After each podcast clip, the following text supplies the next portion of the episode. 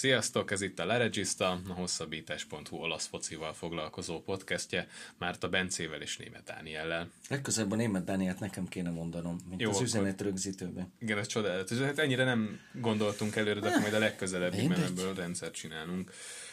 Túl vagyunk egy, egy nagyon érdekes fordulón, egy derbin, amiről mondtam, hogy nem igazán lesz derbi. Na, igen, most már látod is, hogy miről van szó. Szóval túl vagyunk egy érdekes fordulón, amiben olyan nagyon sok meglepetés azért nem volt. Egyet tudnék én igazából kiemelni, ez a Sampdoria győzelme a Torino ellen, ami nekem egy picit váratlan volt, annak ellenére is, hogy a Torino azért mutatja visszaesés jeleit, majd beszélni fogunk erről. És hát túl vagyunk egy derbin, amit az előzetesben, vagy legalábbis az előző beszélgetésünkben kicsit tiltakoztam az ellen, hogy ez mekkora rangadó is lesz, vagy hogy hozzá a derbi színvonalát. Nem hoztam a derbi színvonalát, azért ezt kijelenthetjük, szerintem kezdjük is ezzel a, az Inter végül is elég simán 2-0-ra győzött a Milán ellen. Talán nem is az a legpontosabb, ha azt mondjuk, hogy elég simán, hanem azt, hogy, hogy megalázóan simán. Tehát Sajnos, mondhatom, hogy sajnos nem történt meglepetés, mert nyilván mindannyian jobban szerettünk volna egy nyílt, lüktető, sok helyzetet hozó, és mondjuk minimum kiegyenlített derbit látni, de hát erre, erre, nem volt, erre nem volt különösebb esélyünk, és az a, az a még durvább, tehát hogyha Milánnak az eddigi szezonját végignézzük, akkor olyan igazságok bukkannak fel, amikkel azért egy Milán szurkolónak borzasztó nehéz lehet kezdeni valamit. Tehát, hogy, hogy kikapnak az első körbe attól az Udinézétől, akit azóta mindenki bucira ver menet közben,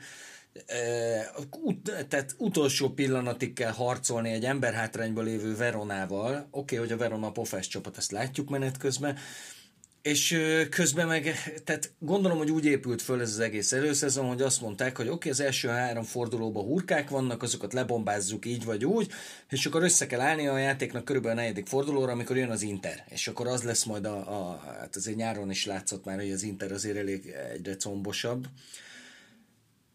És hát eljött a negyedik forduló, eljött az Inter, és a Milan gyakorlatilag lesöpörte a pályáról. Még akkor is, hogy alakulhatott volna természetesen. Annyiból visszaköszönt a derbi mi volt a dolognak, hogy alakulhatott volna egészen másképp. És akkor átadnám a szót Szuszó helyzetének értékelésével, amiben teljesen jogosan kapaszkodnak a Milán szurkolók, mert egy derbinél 0-0-nál ott, ott a feje tetejére állíthat mindent, főleg, hogy a azért az Inter sincs még készen, és látszik, hogy ők is még hosszú-hosszú percekre zavarba tudnak jönni, az, az egy nagy ütés lett volna. Az az érdekes, hogy ebben a, hogy ez, ez a szituáció, ez pont olyan, ami, amivel össze lehet foglalni, hogy a Milán hogyan kontrázott az elmúlt egy évtizedben nagyjából. Nem tudom, talán a, volt egy, egy Arsenal elleni BL meccs, ahol elég jól működött, egy egy-két gyors a 4 kont, Így van. Uh-huh. Én arra emlékszem, hogy ott, ott jól kontrázott a Milan, talán még Inzági alatt volt rá próbálkozás, aki alapvetően egy kontracsapatot próbált építeni, és ez egy fordulón keresztül működött. talán még az első, meg a második fordulóban a másodikban azt hagyjuk, tehát ez az Inzági féle időszak az elég felejthető volt de hogy Milánnál ez, ez jellemző, hogy a játékosok rossz döntéseket hoznak kapu előtt, sorozatosan rossz döntéseket hoznak kapu előtt, és olyan játékosok, akiktől egyébként azt várnák, hogy nem csak hogy a vezérei legyenek a Milánnak, hanem hogy a szervezői a Milán támadójátékának. Tehát ilyeneket láttunk Csáhanoglutól is, akinek alapvetően a lövés van bekódolva, mint elsődleges, másodlagos és harmadlagos opció, amikor már eh, tényleg lehetetlen nem lepasszolni. jó, de Dani, a, talán akkor, igen. A Kovácsnak minden szög. Tehát Aha, ha, te, ha, ha te csak lőni veri. tudsz, ha te lőni tudsz, akkor, akkor neked az az A, B és C terved, hogy lősz. De az érdekes, hogy közben meg egy csomó olyan szituáció van, amikor egyértelműen lőni kéne. Ott van a lehetőség ott a kapunak a fele, és akkor meg passzolni akarnak. Tehát ez nem, nem értem egyszerűen, hogy hogy lehet az, hogy tíz akár ilyen kontratámadásból mondjuk nem is tízszer, de kilencszer rossz döntést hoznak kapu előtt, és azért tehát nem, nem beszélhetünk arról, hogy ennyire buta játékosokról van szó, nyomás alatt, vagy? Be, figyelj, ö, valójában szerintem az a rendszer, ami, ö, amit Gianpaolo játszott, az egyrészt egy nagyon jó, másrészt egy nagyon okosan kitalált dolog, hiszen nagyon kevéssé függ egy játékostól.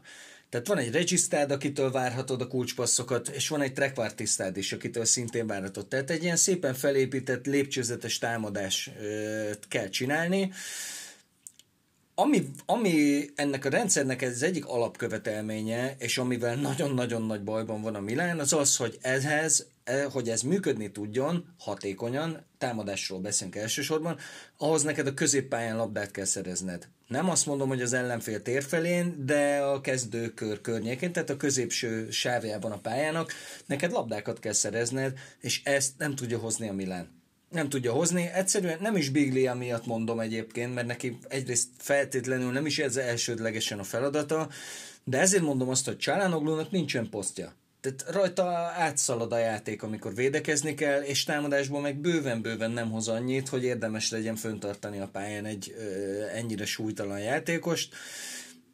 Kessie, meg szerintem egyszerűen csak nincsen, nincsen jó formában. Sok, nagyon sok butaságot is csinál, aminek amúgy sincsen különösebben értelme de maga a rendszer ezer sebből vérzik, pedig, pedig nem az a probléma, mint ami Szárinál és a Juventusnál, hogy egy a játékosok tudásától, természetétől abszolút stílusidegen dolgot követel meg, mert gyakorlatilag Giampaolót erre a keretre választották. Tehát meg volt a csapat, látszott, hogy mit lehet vele játszani, azt Giampaolo nagyon jól tudja, ezt láttuk a Sampdoriánál, tehát ezek egy logikusan felépülő dolgok, és valahogy mégsem működik a dolog.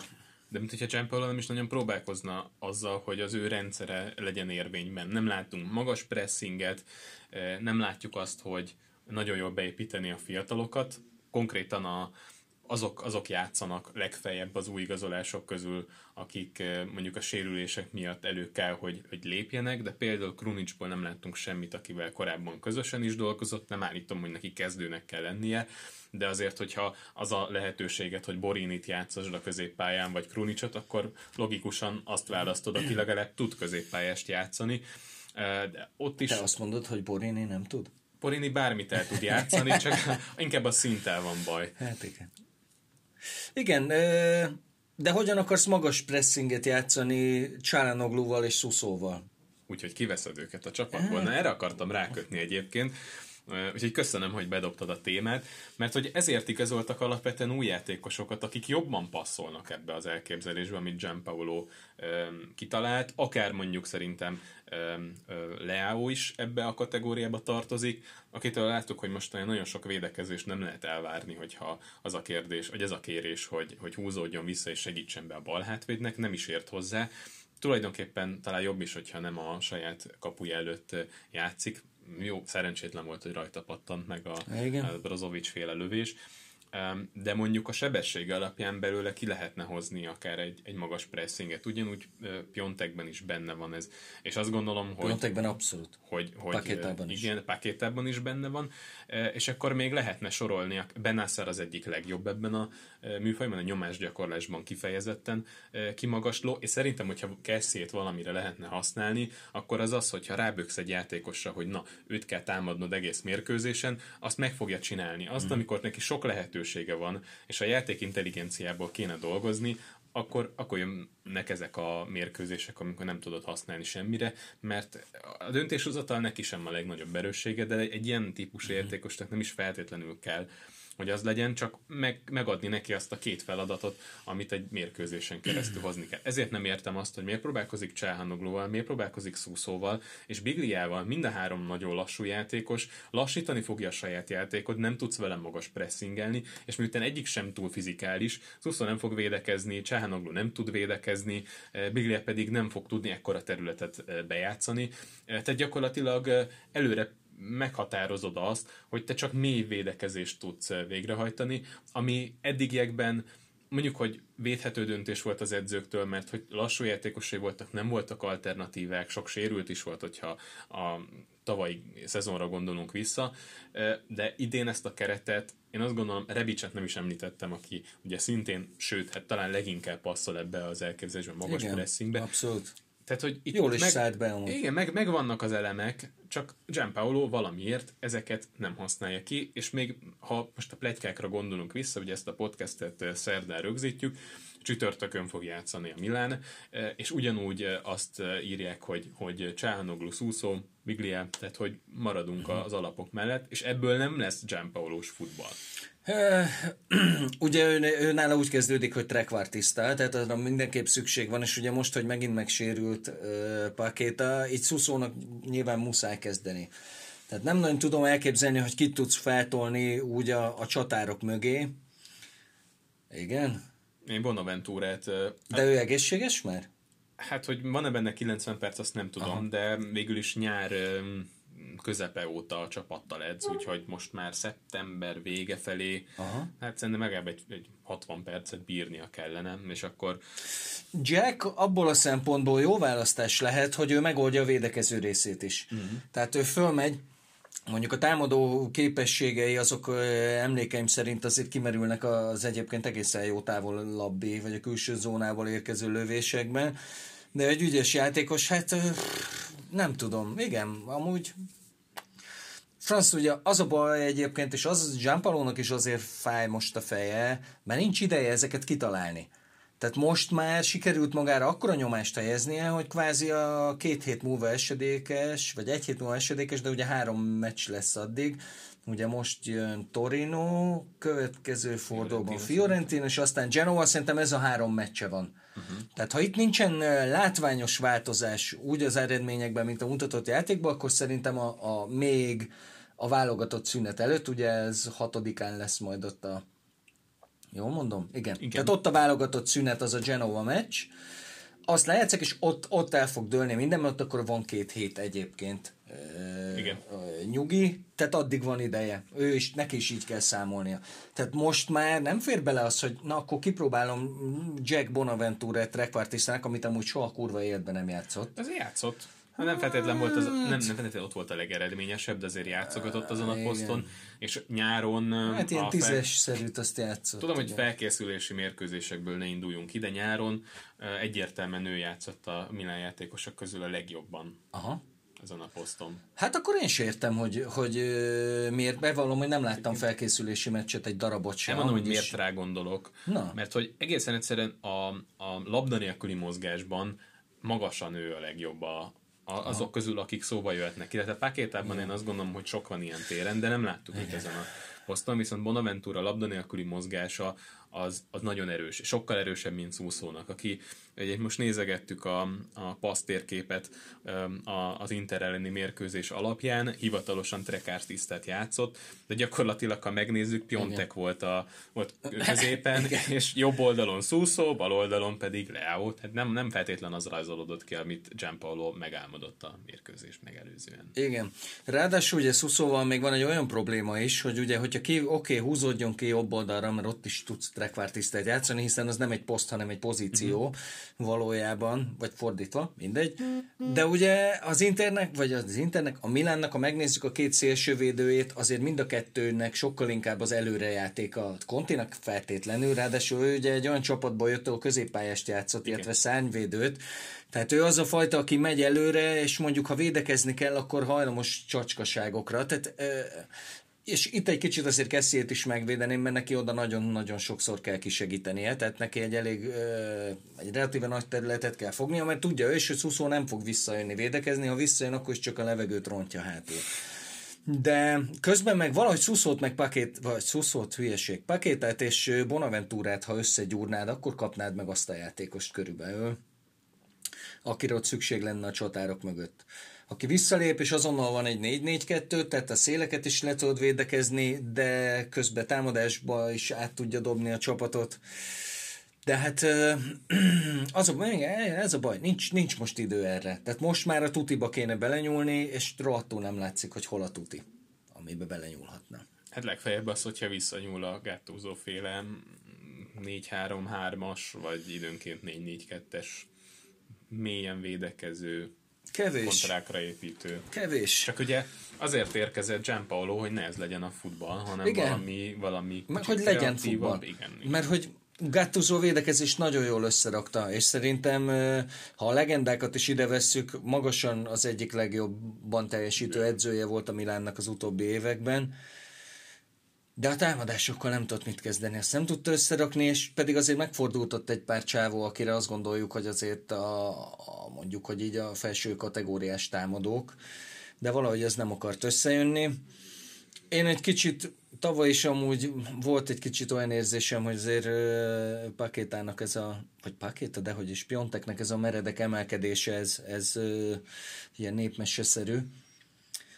Hát nem, nem, és neki a mozgása se tetszik most. Tehát, hogy nem, mintha hogy küzd, meg harcol, tehát egy jó szellemű futbalista az akarásával nincsen baj, de csak nem kevés jót lát a csapat abból, amit ő hozzárak.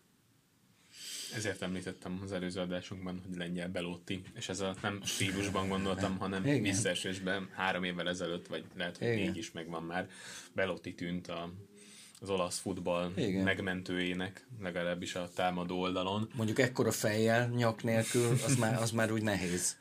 Jó, hát a feljáték az erőssége. Beszéljünk egy kicsit talán az Interről is.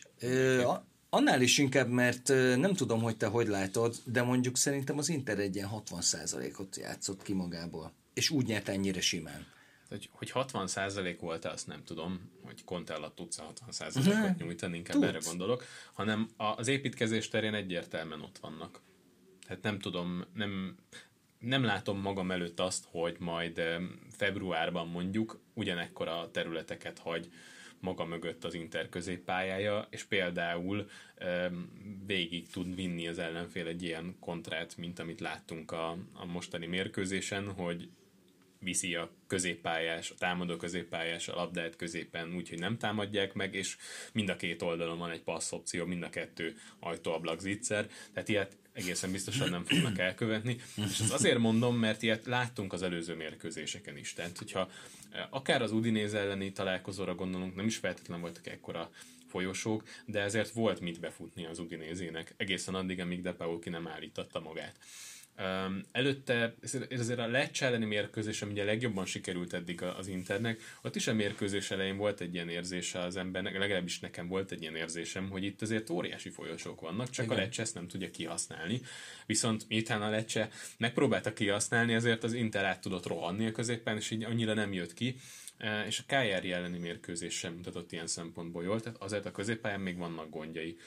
Konténak, hogy ezt mindenképpen orvosolni kell, de azt hiszem orvosolni is fogják, csak egyelőre nem látom, hogy hogyan, mert védekező középpályás nincs ebben a felállásban, hogyha... Hát, illetve ugye a bajnokok ligájában pontosan ugyanezért, Igen. amit láttunk, bedobta Gájárdinit szerencsétlent, aki vergődött, mint a pontja szatyorba, nagyon nem ment neki a játék, és ugye most a hétvégén pedig Veszinóval próbálkozott, tehát vannak védekező középpályásai, csak hogy a, maga az egyensúly a kérdés, hogy azt fent tudja tartani Igen. a csapaton belül, és az egyelőre még nem látszik, hogy az, hogy az hogy lesz. Igen, és ugye ez jön hozzá, amit mondtunk, hogy Kandréva játszik szánvédőt, mondjuk most D'Ambrosio volt, azért egy legalábbis nevében derbin, hogy egy fontos mérkőzésen nem merte berakni a kreatívabb játékosát a kezdőbe, aki ugye védekezni nem sokat fog, um, illetve illetve ezért még Godint emelném ki, aki nagyon sokat fog dobni ennek a csapatnak a védekezésén. Tehát azon az oldalon, úgyhogy azért eh, tehát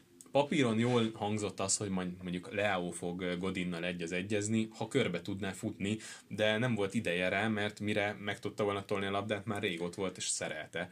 Igen. Nem, magasan. Hát a, lehet, hogy egy-kettő volt, de szerintem nem, magasan nem. A... Nagyon jól mondod, és megerősít téged a sokszoros válogatott eh, Juhár Tomi, akivel együtt néztem ezt a meccset. És én is mondtam neki, hogy ott, ott van keresni valója a Milánnak, és nem azért, mert, mert Leao-ban annyira bízom, és Godinban annyira nem, hanem azért, mert ott egy F-ben egy elég komoly sebességkülönbségnek kellett volna kialakulnia.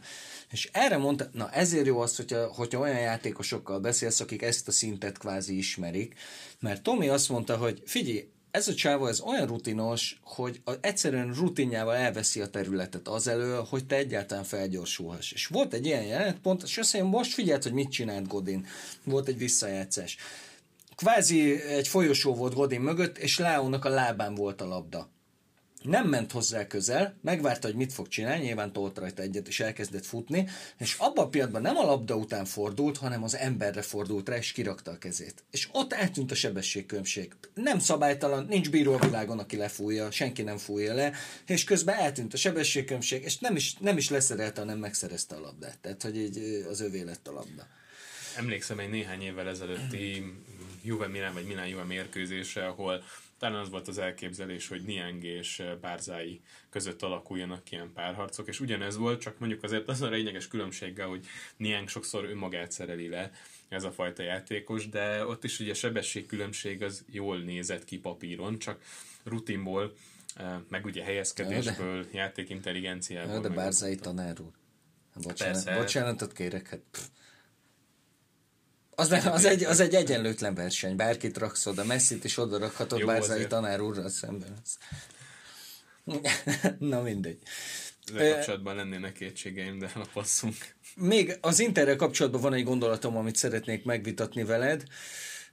Most látjuk, hogy erőlteti Lukakut és Martinezt együtt. Nem tudom, hogy ennek mi az oka, mert az látszik, hogy nem annyira jól működik ez a dolog. Én azt gondolom, hogy az Internek hosszú távon az lesz a játéka, bocsáss meg, hogy rugdoslak, voltam. Hogy, bocsáss, megbocsátok, hogy rugdosul, hogy, hogy szászólóba átmennek, és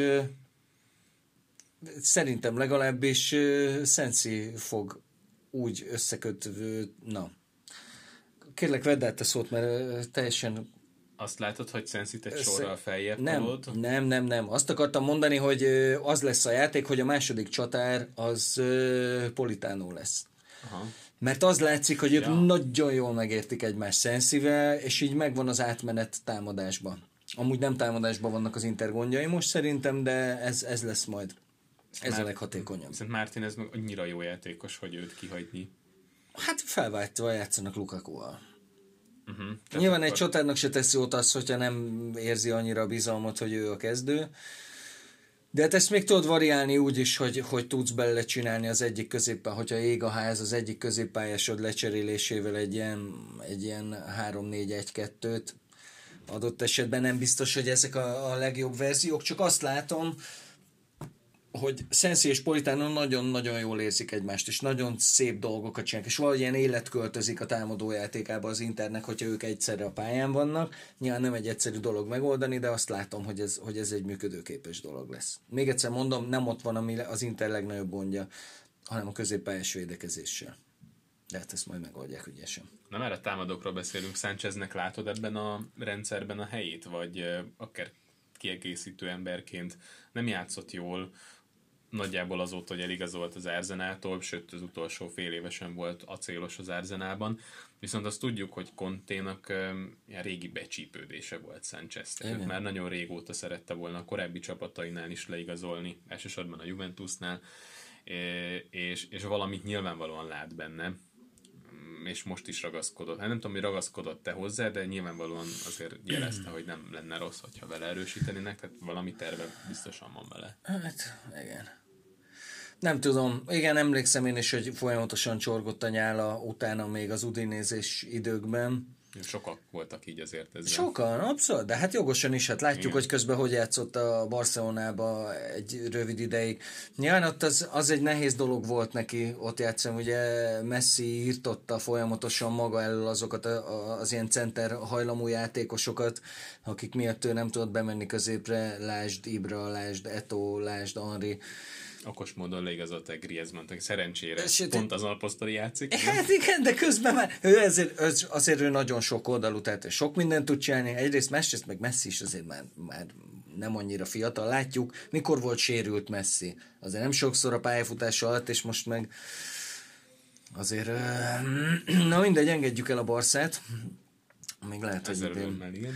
Nem csak a Barszára meg az jutott eszembe, hogy, hogy olyan sirató kórus van mindegyik nagy csapatnál, bárkivel beszélsz, mindenki, jaj, ez a szezon, micsoda szörnyűség, és nem csak Olaszországban, tehát a Barca szurkolók, a Chelsea szurkolók, a Real Madrid szurkolók, még a Bayern szurkolót is hallottam rinyálni, pedig ott aztán... Minek? Hát igen, mondjuk a Dortmund vezet, nem? Dortmund vezet. Van egy Megnézem, szerintem melyiket a Lipcse, de... Lehet, hogy a Lipcse. Ugye Lipcsével leixeltek. Igen, a... Rázenbálsport. Úgy van. Hát ugye a Red Bullt azt nem lehet berakni. Ja, tényleg. Rázenbálsport. De rövidítés alapján nehéz egyébként találni. Igen, RB. Mire gondolnak? Mi a rázen? Az mit jelent? Borotva? Borotva a labdajáték A Lipcsem. német nyelvtudásom addig terjedt, hogy nem sem. tudok németül. Azt viszont bármikor el tudom mondani. Nem tudom, miért gondoltam, hogy borotva, de mindegy. Ez Ra- Razer, de minden. Na, szerintem elég sokat beszélgettünk a derbiről. Van még valami a, a benned, Nem amit is, mindenképp feltétlen a, nem is elmondanám? feltétlen a derbiről, viszont szerintem mindenképpen érdemes beszélni arról, hogy a, a, Milán hogyan teljesít az átigazolási e, piacon. Nyilván a mostani igazolásokat nem tudjuk így érdemben értékelni, de most kigyűjtöttem 2015 óta, és azért 2015 óta, mert nagyjából azóta költ el nagyobb összeget a Milán az átigazolási piacon. Itt ugye 2016-os nyár volt e, ilyen szempontból a kakuktojás, mert hogy akkor nem nagyon volt pénz. Ebben egyébként szerintem benne vannak a, a téligazolások is, tehát úgy, úgy érdemes venni ezeket a, a számokat. És azt próbáltam kigyűjteni, hogy az el, egyrészt, hogy mennyi összeget költött el a Milán, másrészt, hogy ebből mennyi vált be igazából, és azt tudom mondani, hogy ugye összesen volt... Bocsánat, látom a listát, és már most szeretném jelezni, hogy Boriné a beváltak közé került Dani szerint. Abszolút, mert ugye úgy néztem, hogy árérték arányban hozta azt, amit vártak tőle, és szerintem Borini sokkal többet hozott annál. Tehát nem, Én nem, amúgy hogy- nagyon csípem Borinit, az szó se elmúlt, az elmúlt öt év legjobb Milán igazolása ilyen szempontból, hogy őt benne aztán tényleg nem lehet csalódni. Ki gondolta volna azt, hogy minden poszton, minden poszton is fog játszani, olyan is, ami talán nincs. Hát, lehet, hogy ő lesz az edző, nem tudjuk.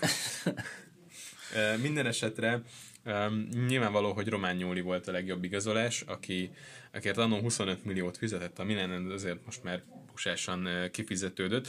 A lényeg az, hogy 601 millió volt a, a költés ebben az időszakban a Milánnak, ebben persze, vagy ebből persze lejönnek az eladások is, de alapvetően azért azért vesztem ezt a 601 milliót, mert hogy ennyiért igazolt játékosokat a Milán. És ebből sikerült kihozni azt, hogy talán még Muszákiót lehet mondani, aki 18 millióért árérték arányban rendben volt. És hát 25 is tök mag egyébként Rományólér. Az igen, igen, mag. azt gondolom, hogy ez egy nagyon jó igazolás volt ilyen szempontból, és egyelőre a bevált kategóriába tettem Pionteket, de egy óriási kérdőjellel, mert hogy egyelőre nem tudjuk, hogy tényleg bevált-e, mm, vagy, vagy ő lesz a lengyel Belotti. A lengyel, igen. Igen, hát vagy Paqueta Detto. Tehát ha, ha tud, Igen, ha egészséges lesz hosszú ideig, Megtalálják a kiderül. posztját. Hát, ő maga azt mondja, hogy ő trekvártisztának érzi jól magát, a brazil futball nagy ismerője Egri Viktor meg azt mondja, hogy védekező középpályást játszott Brazíliában. Nyilván ott a brazil bajnokságban egész más dolog védekező középpályást játszani, mint Olaszországban. Nem tudom, benne sok van, szerintem az egy jó játékos, egy jó, jól lát a pályán, nem feltétlenül az a nagy gólvágó típus, meg az a villogó típus, de az a fajta, aki, olyan Tiago Mottás nekem egy kicsit. Akit, uh-huh. Aki ha ott van a pályán, nem is feltétlenül veszed észre, de ha nincs, akkor azonnal hiányzik. Jobb játékos Tiago Mottánál egyébként, de A múlt Vagy héten lehet. Big- Bigliáról mondtad ezt. A Tiago Mottát? Nem, hanem ezt, hogy nem is feltétlen akkor érződik, Hát igen. hogy Igen, pályán igen. van, amikor a pályán van, amikor nincs. Na, az az igazság, hogy, hogy látás Láció szurkoló vagyok, és amikor ő játszott hmm. Regisztát a Lációban, akkor az rohadt jó volt, és hú, nagyon jól ment neki. Nagyon, szuper jól nézett ki, és akkor az abba úgy bele, bele beleragadt a fejembe, és most már azért egészen más, tehát ez, ez nem néz ki most egyáltalán jól. Ebben egyetértek, eh, én ódákat zengnem, mekkora igazolás lesz. Igen. A védekezésben is, a támadásban is, mindenben, Igen. ugye a legbiztosabban passzoló játékos Meg lesz. okos, okos, Igen, nagyon okos. igen, meg jól helyez ki, jól olvassa a játékot, stb. És aztán utána a derbin élőben végignéztem, hogy a legostobább döntés. Tehát, hogy, úgy mind rossz döntéseket hozott, Igen. belefordult, hogy egy Igen. labdát is veszített Icardival szemben. Eh, Tehát nagyon-nagyon rossz megoldások Igen. voltak. Hát van ennek... Igen?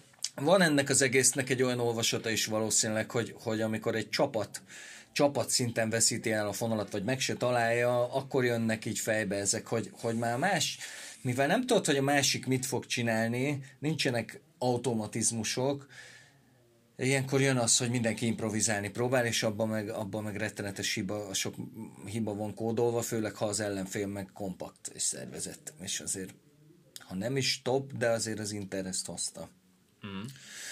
És amit még, amire rá akartam igazából világítani, hogy ebből a 601 millióból nagyjából 84-re mondhatjuk azt, hogy jól lett elköltve, és ebből a 34-ből ezért ez a 30, vagy a 84-ből igen, az a 35, amit Piontekre ráköltött a Milán, ebbe benne van. És azért az egy kérdőjeles dolog. Aha. De egyébként um, ugye azóta, tehát 2015-ös igazolások közül Becca Bertolacci, Luis Adriano Antonelli és Kucka távozott. Jó, mondjuk utóbbi kettő eleve csak kiegészítőmbenek érkezett, Igen. és Adrianoért sem fizetett nagyon sokat. A 16-os igazolásokat azokat talán hagyjuk is, mert az egyértelműen ilyen kukázós időszak volt. Mondd de... ki a nevét a csatárnak, aki most a lecsében van. Lapadula. Yeah. Szóval az a világ legnagyobb ajándéka volt. De közben róla meg tudod, mi jutott eszembe? hogy Caputo után újra a másodosztály gólkirálya, ugye tavaly, Caput, tavaly előtt Caputo volt a másodosztály gólkirálya, és tavaly rugott 15-öt, azt hiszem. Most a tavalyi gólkirály, az Donnarumma volt, ugye nem a... Alfredo, igen. Nem Alfredo, és ő is nagyon jól kezdett a szériában. Van már négy gólja, azt hiszem, vagy három uh-huh. van mhm. csak neki. Egyébként, ha... Lehet, a tegnapival együtt négy van neki, tök mindegy. És közben meg előtte meg ugye Lapadula sokat tett azért, hogy, hogy legyintgessünk arra, hogyha valaki a másodosztály gólkirályaként ö, kezdi el az első osztályt. Nem volt egyébként olyan nagyon ö, eredménytelen Lapadula sem a, a, a kapu előtt mindjárt. Azt akarod megnézni, hogy mennyit lőtt? Uh-huh. Én úgy emlékszem, hogy... Rossz évben vagy szerintem. Igen, abban vagyok. Egy évvel korábban itt lesz. Ez, ez, ott van lent, ott van. Na nézz oda. Nyolc gól. Azért az nem olyan nagyon vészesen rossz. Hát főleg, hogy Báka is csak 13-at lőtt. Igen, igen, igen. Hát túllőtte Szuszót. Igen. Azért nagyon nagy dolog. Jó, hát oké. Okay. Emlékszem, egy, volt egy pontmentő gólja igen, inkább azon csodálkozom, azon csodálkozom, hogy azóta nem jött be, mert az, hogy a Milánban nem termelt igazán jól, lehet, hogy túl sokat beszélünk már Lapaduláról, de hogy azt gondoltam, hogy majd kisebb csapatban be fog válni, és a, utána visszaesett a teljesítménye. Hát kevesebb helyzet, nyilván a Milánból azért a 8 gólt, a labdák, azt, 8 gólt, az sok helyzetből Egyébként is. De visszatérve, ugye um, volt a nagy 2017-es bevásárlás, amiből alapember lett Csáhanoglu Rodriguez Cassie. Na most akkor azon érdemes vitatkozni, hogy közülük ki játszik jól. Maximum az elefántcsontpartiról lehet azt mondani, hogy van benne potenciál, és egy szegény Kontitit most a Bast kategóriába soroltam, nem tehet róla, szerintem az sem, aki leigazolta. De alapvetően azért azon érdemes elgondolkozni, hogy egy középpályást vagy szárnyvédőt hoztak egy négyvédős rendszerben, mert akkor még nem tudták, hogy három védőben fog játszani Milan, de azért és az sem volt egy átgondolt, igen. Igen, azért van, akit még itt meg kell említeni, szerintem. Nem is láttam a nevét sem a Káldárának. Kádere itt van, van a kérdéses igen. között, én még bízom benne, de lehet, én is bízom. egyedül. Nem, nem, én is. Az egy nagyon-nagyon jó játékosnak tűnt elsőre, de hasonló a helyzet vele, mint amit Contiról mondtál, hogy egy háromvédős rendszerből kellene átállni egy négyvédősre, és az egyelőre ezt nem tudja megugrani. Conti már inkább amúgy, jó, hogy kisebb is a különbség egy szélső védő javára, hogy, hogy középpályást az a szányvédőt játszik, vagy sima jobb hátvédet, mint egy középhátvédnél, akinek egy, két, egy négyvédős rendszerből kell egy háromvédőst, vagy fordítva átszoknia, az azért sokkal nagyobb különbség, azt hiszem. És akkor még a básztok között beszélhetünk Bonucci-ról, André Szilváról, Kalinicről, nem tudom, Bigliát említettem a felsorolásban? Igen. Ő is ott van. Abszolút. És ugye közülük távozott is Bonucci Silva Kalinic, és ugye tavalyi igazolások még ugye kérdőjelesek, azt tudjuk, hogy a, aki leginkább bevált Bakayoko, Igen, ő már nincs. Ő már nincs. Tehát ez nevetséges, mert amúgy Bakayoko akkorát focizott tavaly, hogy gyakorlatilag neki köszönhető, hogy a Milán egyáltalán valamit fel tudott mutatni a tavalyi Jó. szezonban de ugye ott volt ez az összeveszős, porösszerugós dolog, és akkor szerintem ilyen klubszinten dölt el, hogy ő már, hogy neki mennie kell. Mit csinál amúgy most? Vissza? Monakóban van. Igen, de Chelsea hogy tudta megoldani ezt? Hát, hogy, hogy, Ja, Chelsea, na, ugye ez érdekes ez a letigazolásból való kizárás. Az, a lényeg az, hogy a Higuaint is le tudták volna igazolni, mert aha. ugye ezt még a büntetés előtt regisztrálták. Aha, meg ugye Bakayoko meg ugye az ő tulajdonukban volt aha. eleve, tehát a visz, aki kölcsönbe érkezett korábban, vagy akit kölcsönben adtak, azok visszatérhettek hozzá Bakayoko is így volt, aha. és végül eladták, amin kicsit csodálkozom, mert Egyrészt nagyon jól játszott a Milánban, nagyon jó. másrészt meg, ha megnézzük, hogy a Chelsea-nek mi a legnagyobb problémája jelen pillanatban, az pont a középpályás egyensúly, Aha. de ez nagyon messzire vezetne, minden esetre elég nagy pénzért ráadásul visszatért a szenvedő Monakóhoz, Mekajoko. Lehet, hogy ilyen Rómeó típusú szerető, tudod, aki, aki imád szenvedni. Azért, azért, azért járkál ilyen helyekre. Na mindegy. Te kit, ha most mondjuk hirtelen tél lenne, hmm. és megennénk Robin kobzosát, akkor aha, Dani közben rákeresett, és egészen jól nyomja. Hát igen. A Monakóban. Konkrétan a csapat egyik legjobbja. Jó, mondjuk ez nem, igen. nem feltétlenül statisztikákból kell levezetni. Igen, három meccs. Aha, na jó van. Szóval ki, ki, ki lehetne a Milán megmentője? Most egy egyet kéne igazolni? Ha egy, most tél, tél van, és igazolhatsz egyet, és uh, tavaszra az a cél, hogy odaérj az első négybe. Ez jó kérdés. Um, játékos nem biztos, hogy tudok mondani, posztot már annál inkább. Tehát nekem, nekem ez már a, a nyáron is beidegződésem volt, hogy valaki a védelem elé kell. Uh-huh. Akár ez, ez lehet egy védekező középpályás, mint amilyen például Bakayoko volt, uh-huh. akár lehet egy, egy olyan osztogató, aki aki fel tudja venni a labdákat a, a védelem elől, és, és azokat el is tudja gyorsan osztani, mert az átrendeződés ez már évek óta minden egyik leggyengébb pontja. Mm. Nagyon-nagyon lassan megy át támadásból védekezésbe, és fordítva. A támadásból védekezésből való visszárás volt az, amit Gattuso megoldott azzal, hogy nem támadott a Milán. Nagyon szép. Hát ugye mélyebben védekezett. Tudod, ki jutott eszembe? Aki nem is lehetetlenség? Emre Csán. Valószínűleg most a Vilonyának is igent mondana. Azért az egy szép történet. Igen, az nagyon csúnya. És a Juve nem először bánik ennyire csúnyán az alkalmazottja. Ez, ez, ez nem tudom, hogy Juve dolog ez inkább szár is.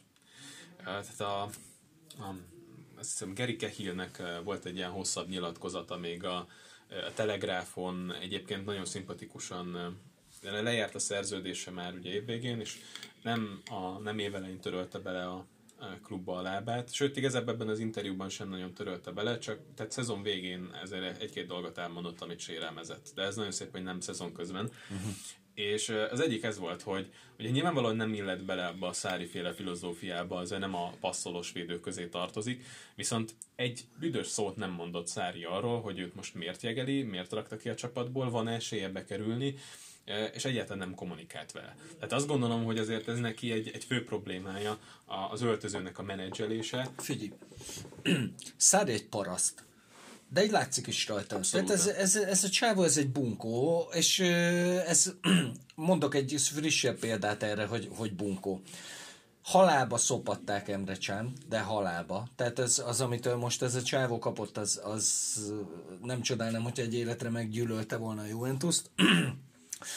és a, a nem most a Bressai meccsen, hanem mi volt előtte? Verona? Igen a Verona meccs után a mixbe az újságírókat tülekedve kérdezgették, és az utolsó kérdés már így ment elfelé, egy utána szóltak, hogy mire gondoljon most Emre Csán. Mert ugye az ment a Verona elleni meccset, hogy, hogy Emre Csán fog kezdeni, de nem ő kezdett, hanem Matuidi egyébként, aki rohadt jól játszott. És hogy utána szóltak, hogy mire gondoljon most Emre Csán, ezután a meccs után egy visszafordult, és annyit mondott, hogy csak nézegesse, milyen rohadt jó játékos Matuidi. És ez, érted, ilyet nem csinálok. Nem. Ilyet nem csinálok. Hát ez, ez, ez valami minősíthetetlen.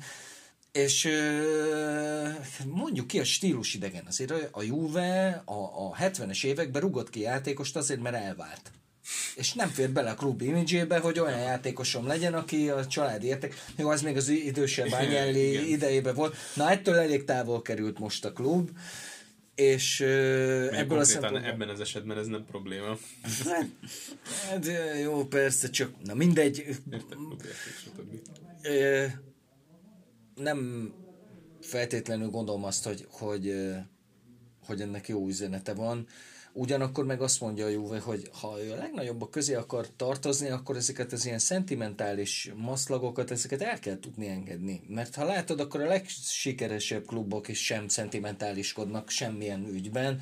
Ugye nézzek, a Barcelona a leggörényebb módon igazol játékost. Szerintem az előző öt igazolásuk azt úgy csinálta, hogy egyszer nem ment le az előző klubjának az edzésére. Igen, és, és egyébként ez, ez nem csak a futballra érvényes, hanem ha megnézed a többi klubot, akár ugye Pálmárszon ügyet, oh erről szerintem God. te mesélhetnél. Igen. Ez dettó ugyanez. Úgy tűnik, hogy ez, ez a klub identitása. igen, igen nem tudom, a kosárlabdában is így nyomják el, majd megkérdezzük Hamba Edit. De mert a Palmerson sztoriból annyiban meg kell védeni, hogy a terhes volt a csaja. Igen, igen, igen. És ugye a csajnak ott lebegett a kérdés előtte, hogy akkor most Barcelona vagy Veszprém. Ugye én, én Veszprémi vagyok, de mondjuk nekem is megremegne talán egy kicsit a, a lokál patriotizmusom, ha ezt a kérdést így nekem szegeznék. Attól, ettől függetlenül menthetetlenül csúnya volt az igen, egész igen. sztori és emlékszem, hogy akkor csúnyákat kívántam neki, de hát jöttek is a csúnyák, úgyhogy ennyi. De közben eszembe jutott egy másik játékos, akinek nem tudom mennyi helye lesz a jó évben. Róla is beszéltünk már nyáron, Bentancur, akit nagyon el tudnék képzelni a Milán középpályán. Gondolom, azért e, nagyon sokan el tudnánk még képzelni a középpályájukon, mert egyébként egy jó játékos, csak így, hogy e, Rabiót is leigazolta, a Juve, meg Remzit is leigazolt, és úgy tűnik, hogy azért nekik fontos szerepük lesz a Száribolban. Neki nem, Bentancurnak nem biztos, hogy lesz helye. Mondok valamit. A... Van egy olyan igazság, amit a Szecsi, a Bianconeri blogos, végtelen okos barátom fogalmazott meg tavaly még egyébként, hogy tud a Juve nagyon szarul játszani, Pjanicsal is, de nélküle csak szarul tud játszani. Na most, ha ezt elmondtuk, ez azt, ezzel azt is elmondtuk, hogy Pjanicsnak akkor ebben kellene kb. 50 egy-két meccset teljesíteni egy szezonban, ezt nyilván nem fogja tudni megtenni. Ezért hiába van nagyon túltöltve ez a középpálya, és hiába tűnik úgy, hogy, hogy bőven-bőven a, kellőnél több számú játékos van benne, azért Pjanicsnak a kiváltása az nem működik sehogy. Tehát az látszott, hogy Emre Can nem, de az annyira nem, hogy még a tavalyi szezonban valamilyen hulladék csapat ellen az a fél időbe kellett, még az első fél időbe be kellett cserélni Pjanicsot, mert már ott látszott, hogy nagyon nem. De amúgy is Emre Cannak igazából egyszer tudta még Allegri megtalálni a tökéletes szerepét, ugye az atléti elleni visszavágon ez a kamu háromvédős rendszer, hát az valami zseniális volt. Úristen, mit gondoltam akkor Allegri-ről? Hát az, ott, ott az... Mm, no. Jó, mondjuk, amellett, hogy Allegri zsenialitását el, elismerjük ilyen téren, mert az ilyen kirakósok összerakásában talán a legjobb a világon, azért az Emre Csán hátrahúzásában az, tehát volt, volt egyfajta példa előtte. Há, igen, ő játszott háromvédős rendszerben, játszott jobb oldali védőt, de akkor is tehát az, azt, hogy, hogy nem csinálod előtte, és egyszer csak egy 0-2-es hátrányból elkezdett, elkezdett visszavágón, egyszer csak megcsinált, nagyon jól nézett ki. Mindegy. És látszott idén is, hogy a másik, akit ki akar próbálni, Szári is, hogy, hogy hát ha az Bentánkur, na hát nagyon nem nézett ki jól. Nem is gondolom, hogy ez amúgy az ő posztja lenne. Egyszerűen, hogy mondjam szépen, nem elég okos ehhez a feladathoz, vagy nincs elég rutinja, ezt nem tudom megítélni ő egy box-to-box játékos, tehát nagyon jól szerel, nagyon sokat és nagyon gyorsan tud futni, jó felépítésű, de még mindig nagyon fiatal, tehát még azért kérdéses, hogy ő milyen irányba indul. A Milánon nem annyira biztos, hogy tudna segíteni, mert amikor szarul játszik a Juve, akkor mindig Bentancur is szar. Amikor jól játszik a Juve, akkor volt egy pár nagyon jó meccse, például tavaly Valencia és Manchester United, mind a kettő nagyon nagy meccse volt. De adom egyébként. Na, itt a rögtönzött átigazolási stratégiánk szerintem ezzel le is zárhatjuk. Beszéljünk még szerintem más csapatokról is, mert elég alaposan kitárgyaltuk szerintem a Milánói derbit. Térjünk át egy kicsit a Juvéra, ha már itt boncolgattuk azért elég alaposan. Igen, akkor röviden fogjuk tárgyalni a Juvét. Hogy azért egyelőre döcög ez a száriból, és elsősorban a helyzetek kialakításánál látszódik ez. Viszont a, néztem ide ezt a Bress elleni mérkőzést, Bressáról is beszélünk majd egy kicsit külön. de hogy ott azért mert kezdett egy picit jobban kinézni, tehát az, az egyértelműen látszódik, hogyha olyan játékosokat rak be, be csapatba, akik jobban illeszkednek a, az elképzeléseihez, akkor, akkor abban nagyobb fantázia van, mint Matuidivel vagy Kedirával. Egyrészt abszolút igazad van, másrészt Matuidi a várakozások fölött nagyon jó, tehát a saját erényei mellé azért felsorakoztat olyanokat is. Más mondok, eddig ő a legjobb középpályása idén a, a Juventusnak ez alapján, a négy meccs alapján. Igen. Nem, nem vitatom egyébként, csak hogy erről, erről is beszéltünk, hogy ez azért még inkább egy ilyen Allegri csapat. Igen, igen, igen. Vagy ilyen, ilyen furcsa keverék, mert egy Allegri csapat Iguainnal Ennyi a, előre ennyi a Száriból megnyilvánulása. Próbálkozik, és már pont ezen a, a Bressai mérkőzésen már azért érezhetőek voltak a törekvések, csak hát ugye ezt akkor tudod majd játszani, amikor majd nem pattan el egy gyors passz 8 méterre Rabiótól és 9-re Dibalától tehát ha lesz ilyen, nyilván nem tudhatjuk. Rábiót annyiból azért felmenthetjük, hogy másfél éve nem futballozott, tehát neki nyilván ki állt a lábából a bugi, az ha visszaáll, akkor majd lehet belőle valami. Na egyelőre ez a probléma, hogy, hogy, hogy ahhoz a játékhoz technikailag elsősorban, amit Szári megkövetelne a Juventus-tól, ahhoz technikailag kell olyan szinten lenni, hogy szűken is át tudjál venni egy paszt, és ezt a Juventusban senki nem tudja megcsinálni most. Most nem tudom, hogy ez fáradtság, formán kívüliség, vagy még a szezon elejé forma, de mindenkitől olyan messze pattannak el a labdák, hogy, hogy esélyed sincs rá, hogy ilyen gyors háromszögekkel területeket tudjál nyitni.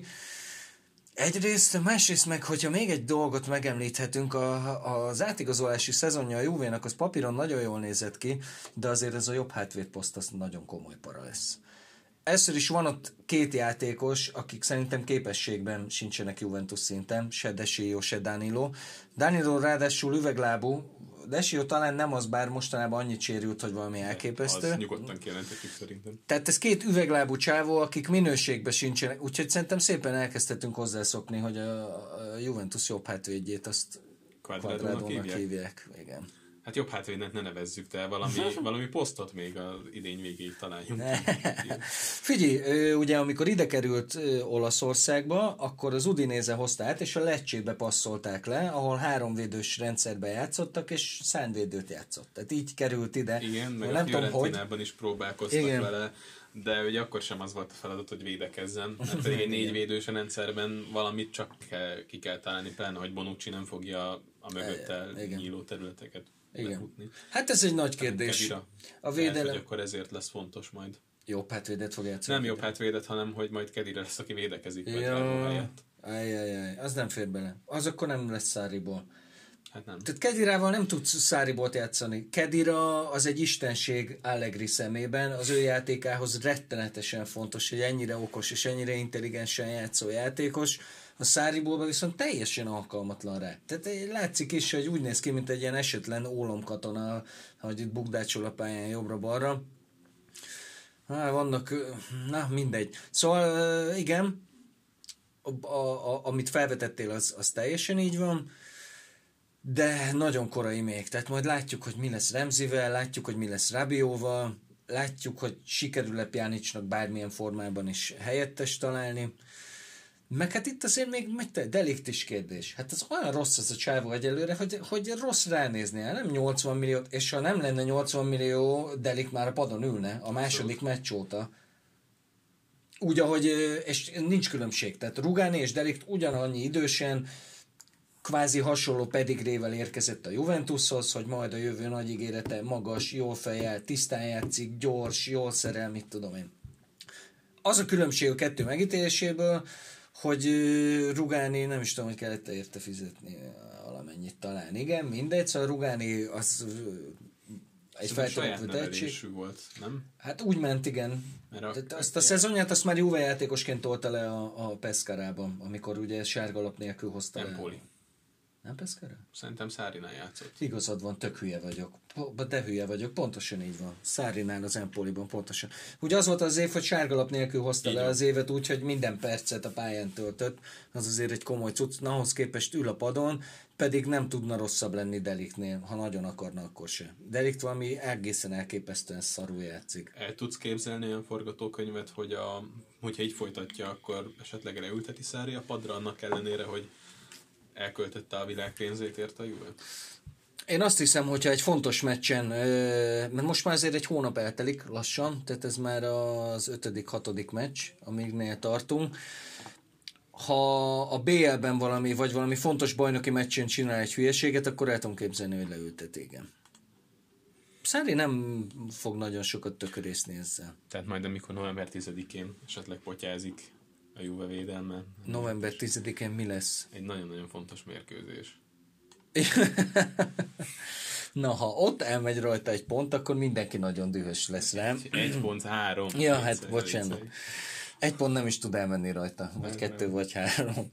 De mindegy, abszolút látom magam, mert főleg úgy, hogy, hogy a, a, azért megvan ott a Juve, tehát ott ül a padon, Rugáni még egy másodpercet nem játszott idén. Jó, Demirálnak nem sikerült nagyon jól a bemutatkozása, de szerintem benne sok van például. Szerintem ez egy jó játékos.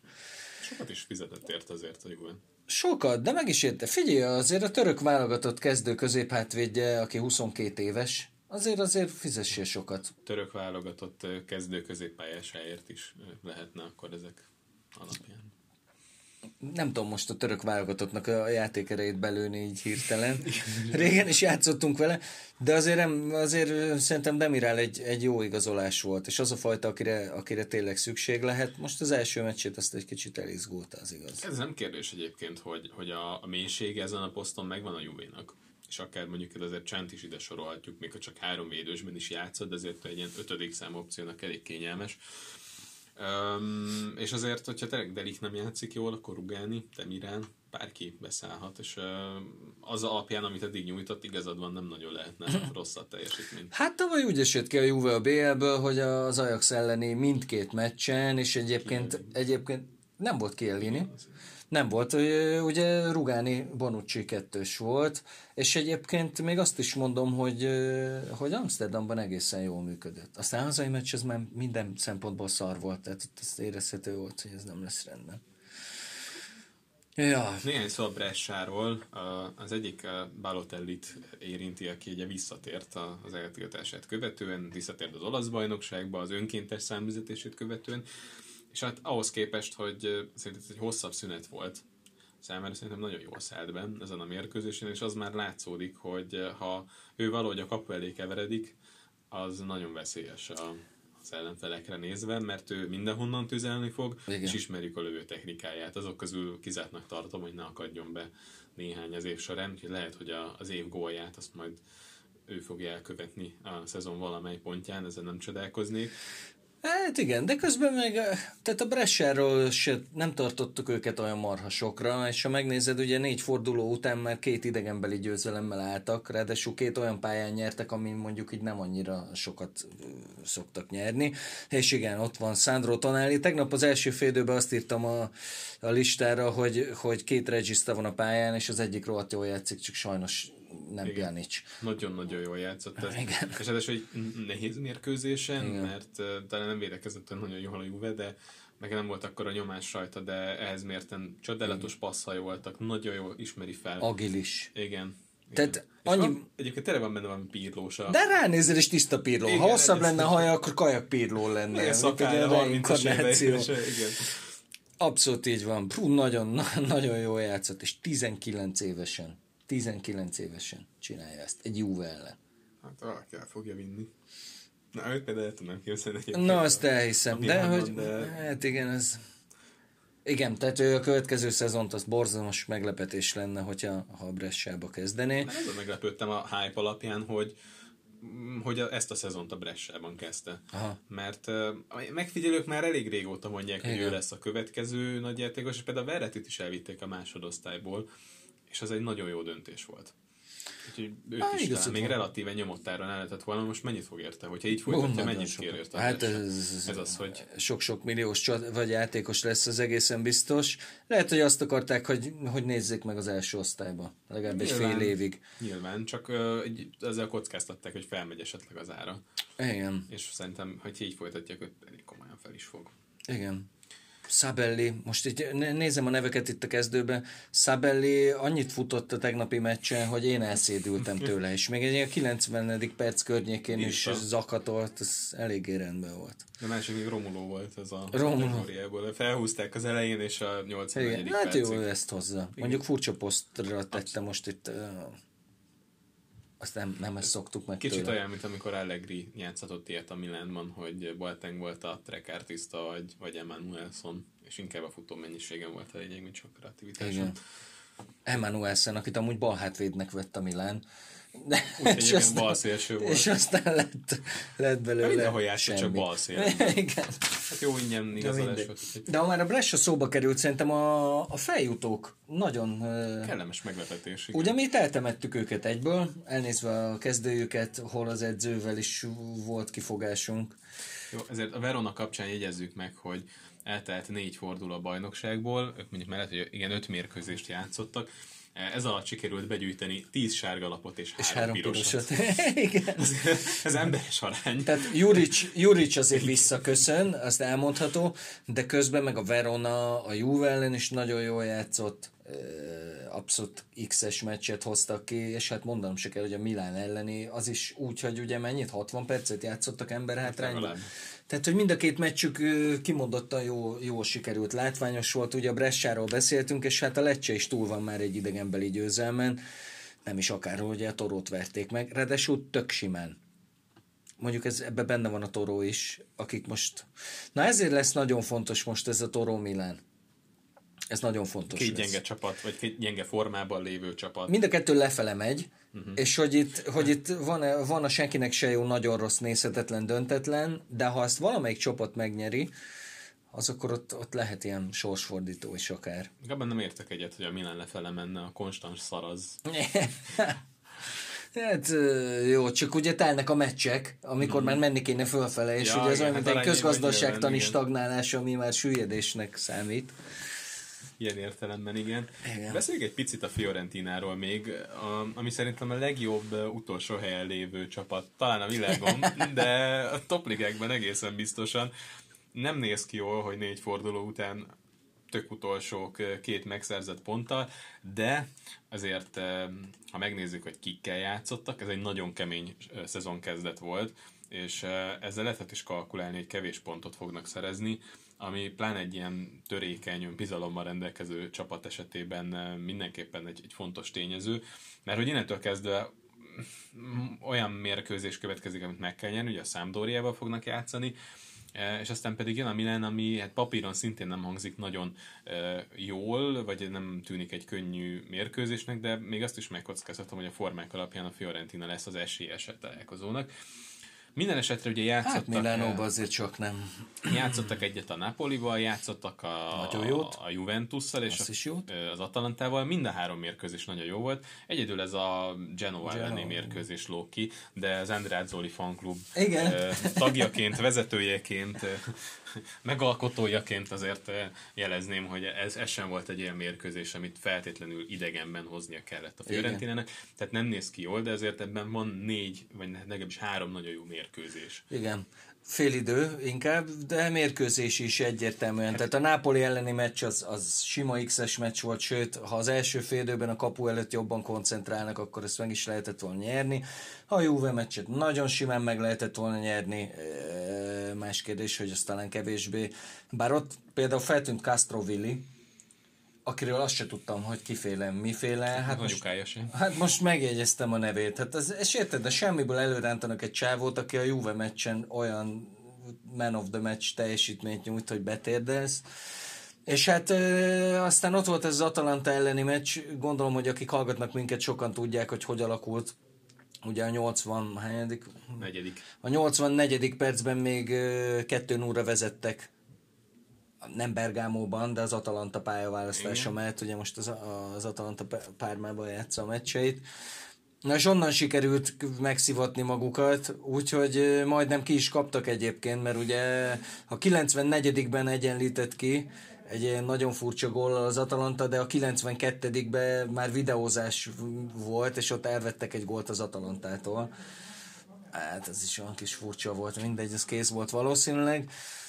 De, de azért rúgtak megint kettőt idegenben, és úgy hát megvan, megvan az a fajta stabilitás is a csapatban, hogy, hogy teljesen felejtős az, hogy ez a csapat itt lesz. Ők bőven-bőven az első tízben fognak, fognak majd játszani.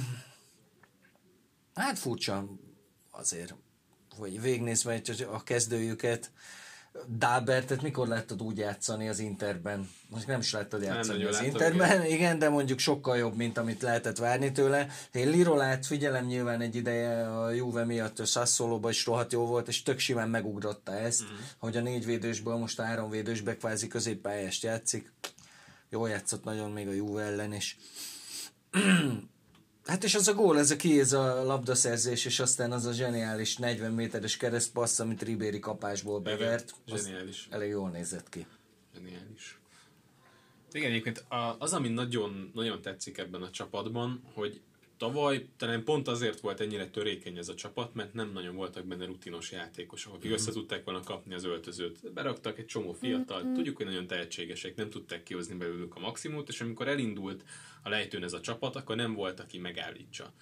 De most azért itt van egy, az öltözőn belül egy Riberi, aki vezérként egyért, egyértelműen kimagasló, Atan Badai, aki nem tudom, hogy az öltözőn belül milyen, de hogy azért egy elég rutinos játékos, valószínűleg nem fog kétségbe esni, és ott van Boateng, akinek tudjuk, hogy a mentalitása nem mindig a, a legjobb, de, de ő is egy, egy, egy mértékadó játékos lehet az öltözőn belül, yeah. tehát most mint a jobban sikerült volna belőni a fiatalok és a rutinosok arányát. Igen, mondjuk ez nem akadályozta meg őket abban, hogy továbbra is február 10, nem tudom,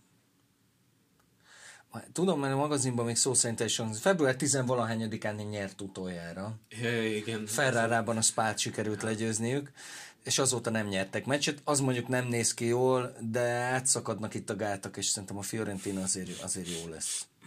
Mi az a 21-0? Most itt sikerült, igen, a felkészülési mérkőzések között betalálni. Hát a, ki fog nyílni ez a gólzsák, azért ez látszik. Ki? Hát a Róma ellen is kinyílt a kupában. Abszolút.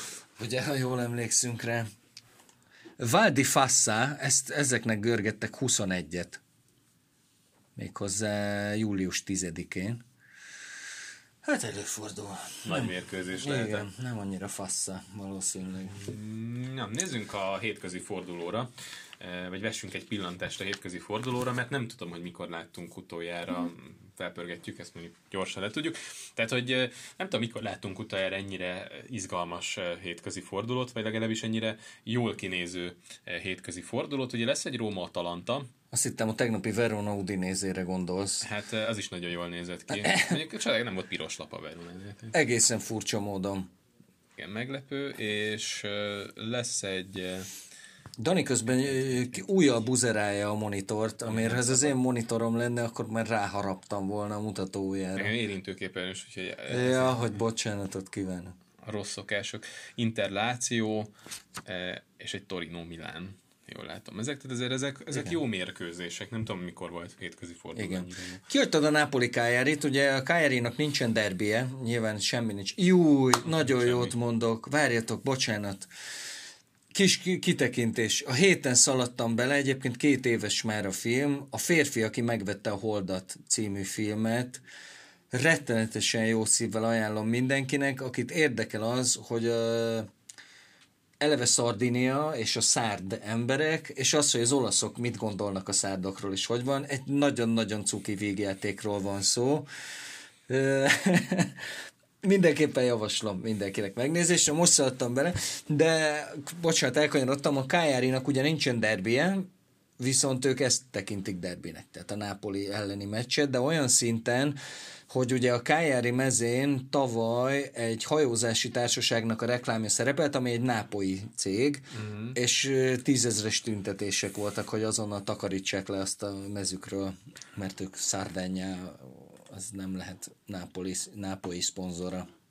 Lesz uhogás a mérkőzésen? Ja, nem, tuti. nem, mert ugye... De tudod, hogy ez a tisztelet jele igazából. Persze, meg kéne igen, megtisztelve kellene, hogy érezzék magukat. Lesz húogás, és minden stadionban van húogás, csak van, amikor most majd megállították a meccset, ki is Rizzo, nem tudom, valaki, mindegy, megállította a meccset, és ez szerintem előre mutat, mert egy idő után maguk között fogják kiutálni a húhogókat. Hogy... Hát így legyen.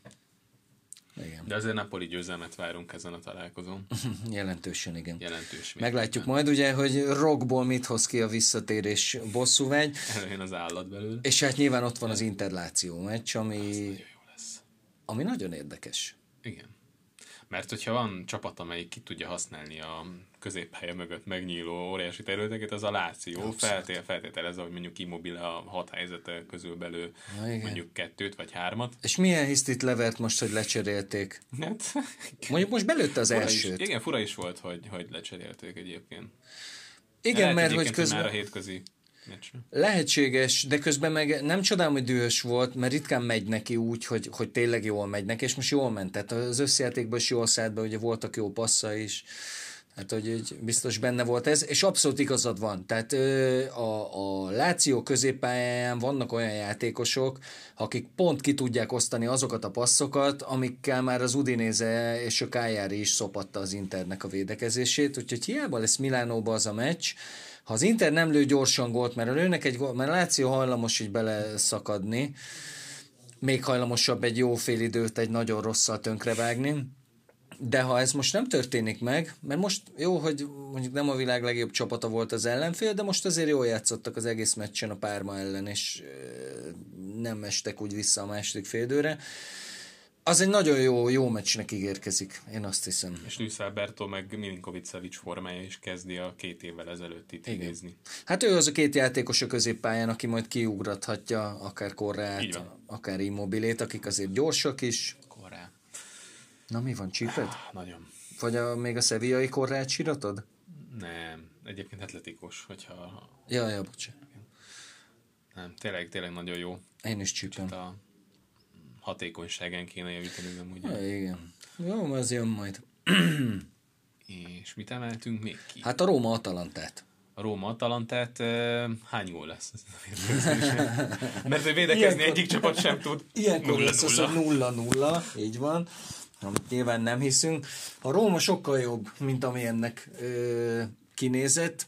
Az Atalantában pedig valamire azt érzem, hogy, hogy, hogy rájuk ragadt ez, amit ö, mi is azért itt pedzegettünk sokat, hogy hogy ezek azért nem a világ, világklasszis játékosok, és főleg védekezésben olyan csacsiságokat csinálnak, ugye a bajnokok ligájában is, most a, a Fiorentina ellen is, tehát, hogy, hogy a támadójáték az, az még kikihúzza őket azért a csávából, de mondjuk hátul nagyon nem néz ki jó az az Atalanta, ami azért nem sok jót jelent elnézve, hogy a Róma mennyire megtalálta a, a fonalat támadásban. Igen, nem, és idén ugye az Atalanta nem nagyon találta meg a vezérének a pótlását, mert ugye? Káderet, igen, ha. sikerült, Mancini pedig most egy kicsit ott levegőben lóg, hogy most helyére ki fog beszállni. Erről Most mondjuk ez kérdés, mert ugye kiállították, mert Mancini meg a Rómában nem találta még meg annyira magát, ugye nyilván újra visszautalhatunk a négy védősből. védő, így van. Három védősből való átállásra jó Mancini egy rohadt jó játékos, tehát ő belőle azért, azért lesz valaki. A Rómában egyelőre nincs belőle senki, és most ki is állították, úgyhogy pont az Atalanta ellen nem fog tudni játszani, ami azért azt is jelenti egyúttal, hogy Fáció Juan Jesus. Jó, az, az rettentően néz ki. Egyébként teszem hozzá egy Rühellen Fációt, és nem is tartottam semmire, idén elég jó. Idén nem, nem játszik rosszul. hát lehet, hogy csak a többiekhez képest. Lehet, lehet, de Nincs akkor is, akkor is. Akkor is. Úgyhogy igen, én is azt gondolom, hogy itt, itt ez nem lesz 0 Tehát itt simán lehet akár gólzápor is. A másik véglet viszont lehet, hogy a Torino Milán lesz, ahol a Torino sem a kreatív támadó futball, futballjáról híres, Hát igen. a Milán pedig mérkőzésenként talán, ha jól emlékszem, kétszer találja el az ellenfél kapuját. De sokat próbálkozik. Ó, megnyugtató. Hát jó, csak azok azért beakadhatnak. Az Atalantával kapcsolatban hadd mondjak még egyetlen egy dolgot. Valamiért úgy érzem, hogy én őket kedvelem, úgyhogy én láttam idén az összes meccsüket kvázi, és az Atalantával kapcsolatban az jutott eszembe, hogy valamiért, jump, valamiért nem akar összejönni az, hogy a kezdőt eltalálja. Mert mindig azt látom, hogy akik csereként bejönnek, azok játszanak jól. És akkor ezért van az is, hogy, hogy láttuk, hogy az elmúlt két fordulóban igazából nulla pontja kellett volna, hogy legyen a, a csapatnak, de a 98 milliómodik percben mindig szereztek gólt, ezzel ugye Genovában nyerni tudtak, és a Fiorentina ellen pedig összejött egy X, de mindig az látszott, hogy amikor Muriel kezdett, akkor nagyon rossz volt, ha csereként jött be, nagyon jó volt. Ha Ilicsics kezdett, akkor nagyon rossz volt, ha csereként jött be, nagyon jó volt. Tehát valahogy a kezdőt nem annyira sikerül eltalálni, de a cserékkel azért de ebben az is lehet, benne lehet, hogy frissen beállni, egy kicsit könnyebb a fáradó védelmekkel szemben, mint 90 percen keresztül birkózni, így lehet, hogy csak annak köszönhető egyébként egy nagyon jó képességű támadói vannak az Atalantának, akikben az is benne van, hogy kezdőként alkossanak, de az is, hogy csereként beállva kihasználják az ellenfél fáradtságot. Abszolút lehet. Mit Minden akartál még a Torinóról? Az előbb még itt kutakodtál. Mm, nem, igazából csak a Milánnak akartam megnézni, hogy hány, hány lövésből sikerült ez a átlagos ja. két kaput eltelővés, amivel egyik redesül, azt hiszem 11-es is. Ugye a tegnapi cikkemben benne van, hogy 16 lövése van a Milánnak meccsenként, az, az szerintem brutálsok.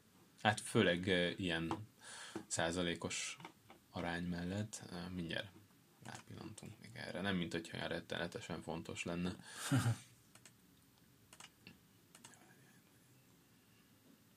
14-et ír itt. 14? Akkor lehet, hogy rosszul emlékeztem, és szabálytalanságból van 16. nem, nem mindegy. mindegy, nem mindegy. Figyelj, a, toró, a toróval kapcsolatban érdemes még, hogy, hogy Juár Tomi mondta rájuk, hogy klasszik Atalanta cucc, tehát azokat is tavaly pont úgy megcibálta az Európa Liga kiesés, hogy nagyon számítottak rá, és arra volt felépítve minden. Ugye láttuk a Torót is, hogy, hogy kiállt a fényessel még a Debrecen ellen is, tehát komolyan gondolták ezt az Európa Ligát, sajnos beleszaladtak egy Wolverhamptonba, aki kicsapta őket, és ez azért látszik. Tehát azóta ugye a Toró két győzelemmel kezdett, vagy hárommal? Nem, két győzelemmel kezdett, ráadásul nem is könnyű meccseket, mert az Atalantát például megverték idegenben. Igen. Tehát jól kezdtek, és aztán most meg teljesen elvesztették a fonalat. Ezt nem tudom, hogy ez annak köszönhető, hogy másfél hónappal korábban kezdtek el focizni, mint a mezőny többi része, de az látszott, hogy olyan szinten erre volt felvéve az egész év, erre az Európa Liga szereplésre, hogy az átigazolási időszak utolsó óráiban igazoltak kettőt. Ugye Laxát hozták el, meg Verdit a Nápoliból, aki nagy... De az még nagyon... nagyon mert én is kedvelem Verdit, de most rag már be a 3-5-2-be Verdit. Sok sikert. Hát lehet, hogy jobban illik Belotti mellé, mint... Mint Zaza? Tehát ez a két, két centeres rendszer, az nagyon nem néz ki Az jól. nem néz ki jól, ezt abszolút adom. Meg szerintem az egyébként is hülyeség. Na jó, de ez, ez, ez csávó, ez egy szélső.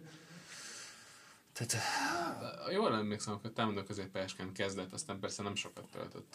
Nem tudom. A bolonyában már szélső volt, az Igen, biztos. biztos. És ez tök jó pofa volt, hogy nem ment el a Nápoliba, és aztán meg elment a Nápoliba tök feleslegesen. De hát ez ilyen furcsa volt, mert amikor tényleg hívta a Nápoli, hogy a sérülések miatt, meg hogy Szári Igen. tudjon rotálni, hívták, hívták, nem megy, nem megy, inkább Bolonya, mert hogy biztos játszik, mit tudom én, és aztán fél év múlva, amikor nem változott semmi, de elment, és pont ez történt. Egy nem percet nem játszott. Hát Ancelotti hívta. hát, jó. Jó, amikor Ancelotti hív, akkor mész. Na, az Enno is ezt mondta. Igen? Uh-huh. Ment is, nem? Ment. Hát akkor ennyi. Ez egy tökéletes zárszó. Tökéletes végszó. Ha Ancelotti hív, akkor megyünk.